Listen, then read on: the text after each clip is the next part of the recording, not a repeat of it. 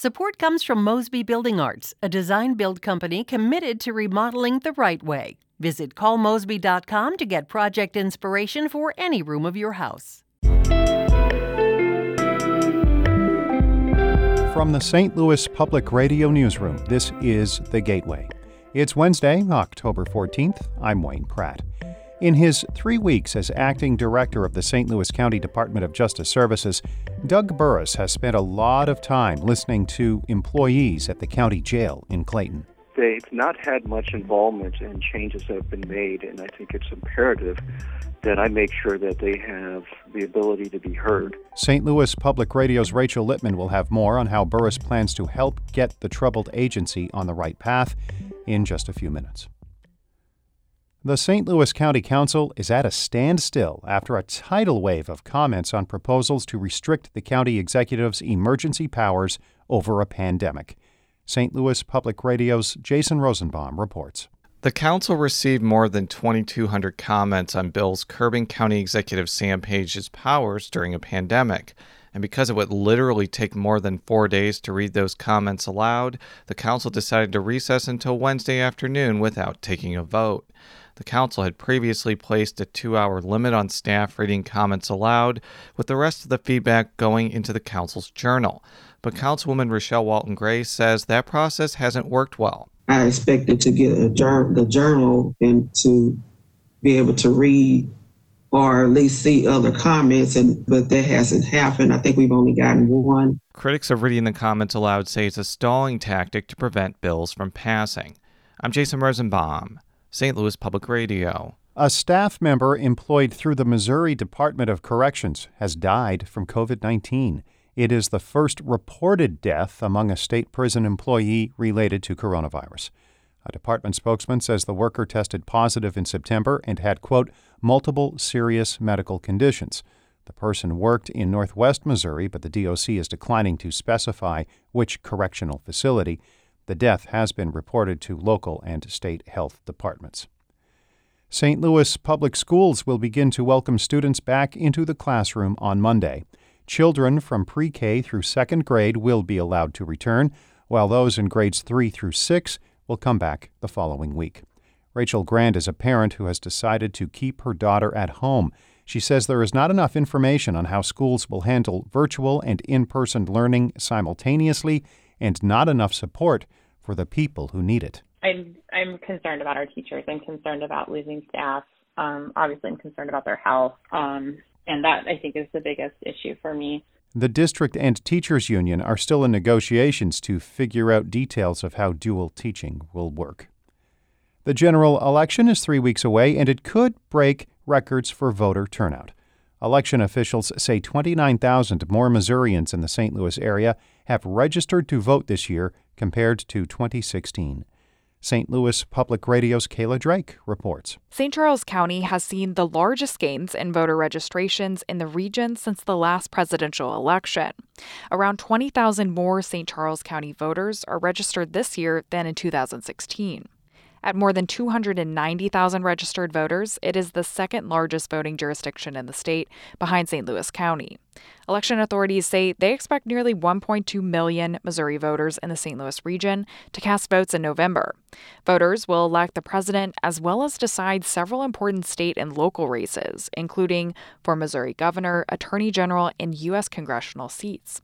I'm Kayla Drake, St. Louis Public Radio.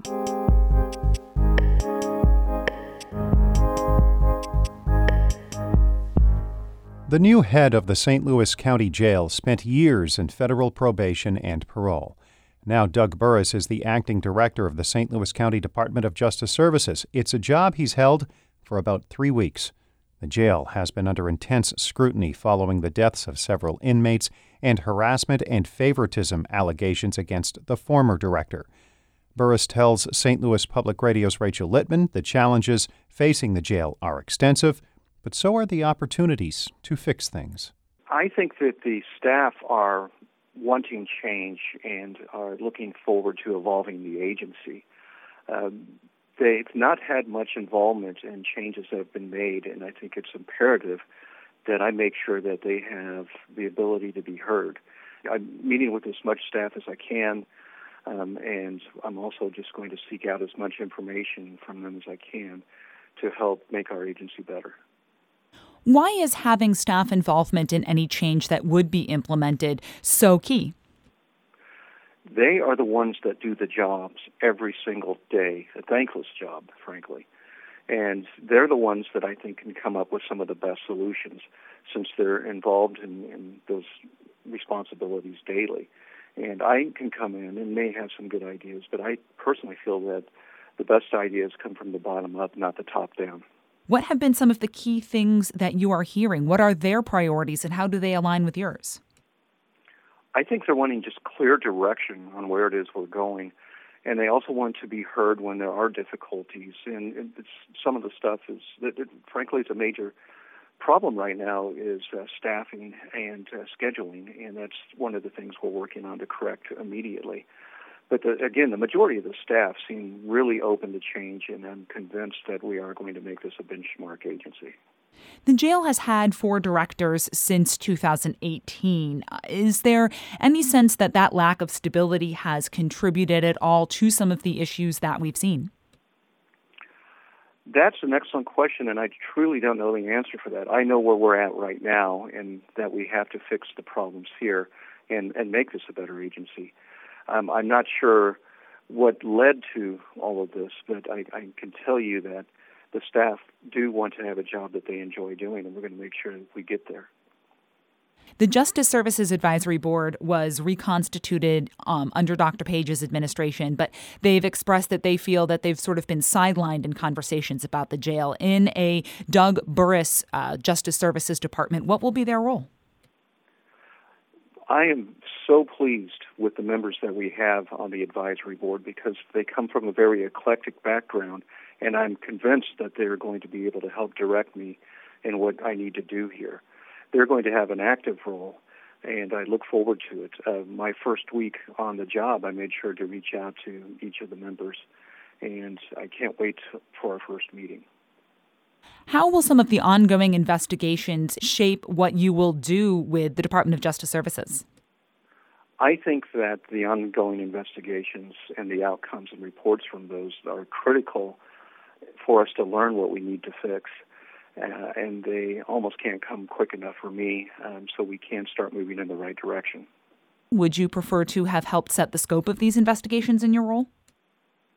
What I've seen with the investigations uh, is that they are set up to help us bring forth some success in evolving the agency. Um, we haven't seen the results from those, so we will adjust if we need to afterwards and maybe do additional work in, in those areas. You've mentioned the word success for the agency now a few times. If you are able to stay on this job for a year, what will success look like at that time?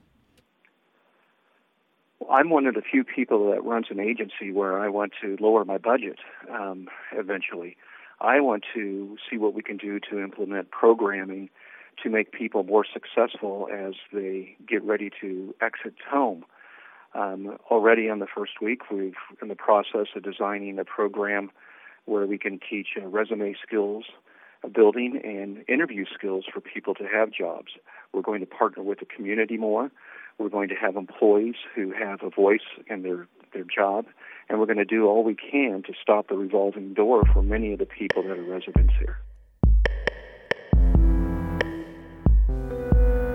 That was Acting Director of the St. Louis County Department of Justice Services, Doug Burris, speaking with St. Louis Public Radio's Rachel Lippmann. Our Fred Ehrlich edited that report. Shula Neuman is the executive editor of St. Louis Public Radio. Music by Ryan McNeely of Adult Fur. I'm Wayne Pratt. From the St. Louis Public Radio Newsroom, this has been The Gateway. Support comes from Mosby Building Arts, a design build company committed to remodeling the right way. Visit callmosby.com to get project inspiration for any room of your house.